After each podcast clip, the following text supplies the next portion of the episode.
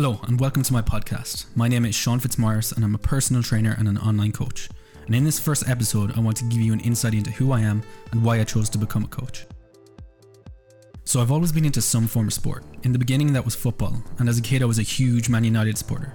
I still am, but I'm not as heavily involved. I'm more focused on different sports that I found a love for. But I think the thing that got me interested in different sports and fitness in general was while I was staying with my granny and aunt as a kid on weekends. We had some great times. My granny was some character. But as a kid, I grew up watching every Jean Claude Van Damme film you can imagine, and I was fascinated by martial arts and kickboxing, the fight scenes, and as I got older, I was like, how does he get into this incredible shape? It is from his incredible work ethic and possibly some other things, but we won't talk about those today.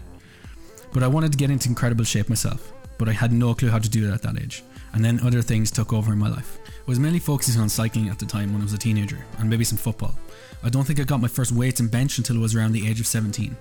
I started lifting then a little bit, but I had no clue what I was doing, and I was just winging it in a sense, hoping for the best.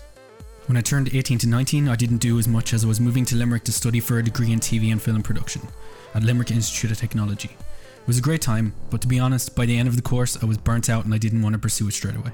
During my time in Limerick, I started kickboxing. I was training Muay Thai six days a week and absolutely loved it. I was obsessed. But I ended up burning myself out in the end and had to take a break for an extended period of time. Now, I think I trained Muay Thai because of all the Van Damme films I watched as a kid.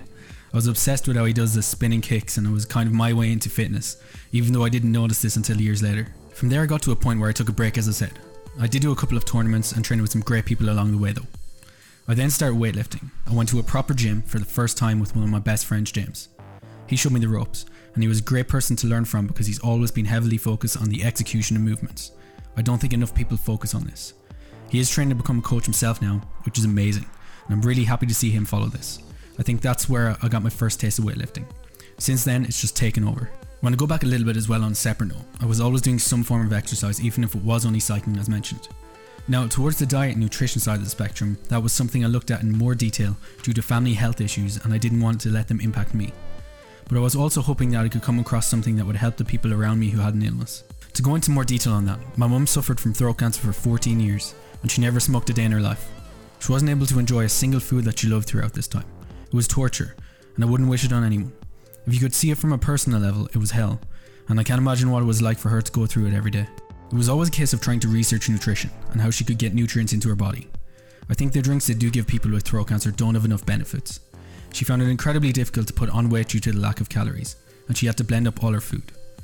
If we went to a restaurant, for example, the only thing she could have was soup, and that was only if it was plain with no spices and blended up as best as possible. If something took her to throat, she would end up choking because of how much the radiation therapy had shrank her swallow. The health service in Ireland is a complete joke, and the Irish government should be ashamed of themselves for not sorting it out, instead of lying in their own pockets. They would continuously cancel her appointments, either the day before or the day of, when she was supposed to get surgery to dilate her throat to keep her swallow open.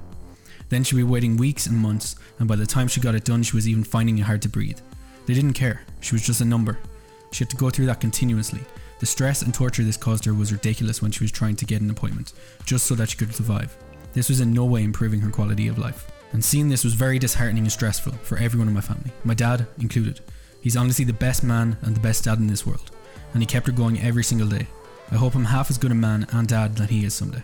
I think it was the last time I was at home before my mum ended up in hospital and passed away. I was sitting on her bed talking to her, and I didn't know where I was going in terms of my life and what I wanted to do. She said to me, Why don't you do something with health and fitness? And that was where it got into my head. This was one benefit of lockdown for me. I finally decided to do a course to become a personal trainer and had a chance to go home and spend time with family, even if it was without her. It was something she brought to my attention. She would see things before I would. I think mums have a better understanding of their kids. They just know you better than you even know yourself. I think her passing away was what finally made me decide to go and do it, because life is short, so we better use that time at the very least to pursue our goals, even if we don't achieve them. And this is why I want to help other people achieve their goals, by giving them a better understanding of training and nutrition, so that they have more energy for their kids to live a better life, or to increase their strength and performance, to transform their physique by building muscle and losing fat, but by also improving their mental health, because if we're weak there, we're weak everywhere. So thank you. If you stuck around until the end, my name is Shaun Fitzmaurice. You can find me on Instagram at SF Online Coaching, Facebook at SF Online Coach, and Twitter at SF underscore online coach. I'll speak with you next week for the next installment of the podcast. I have a guest speaker on this one, so it's worth checking out. If you enjoy this, please share and tag me in your socials as it will help grow this channel. But for now, thank you and see you next week.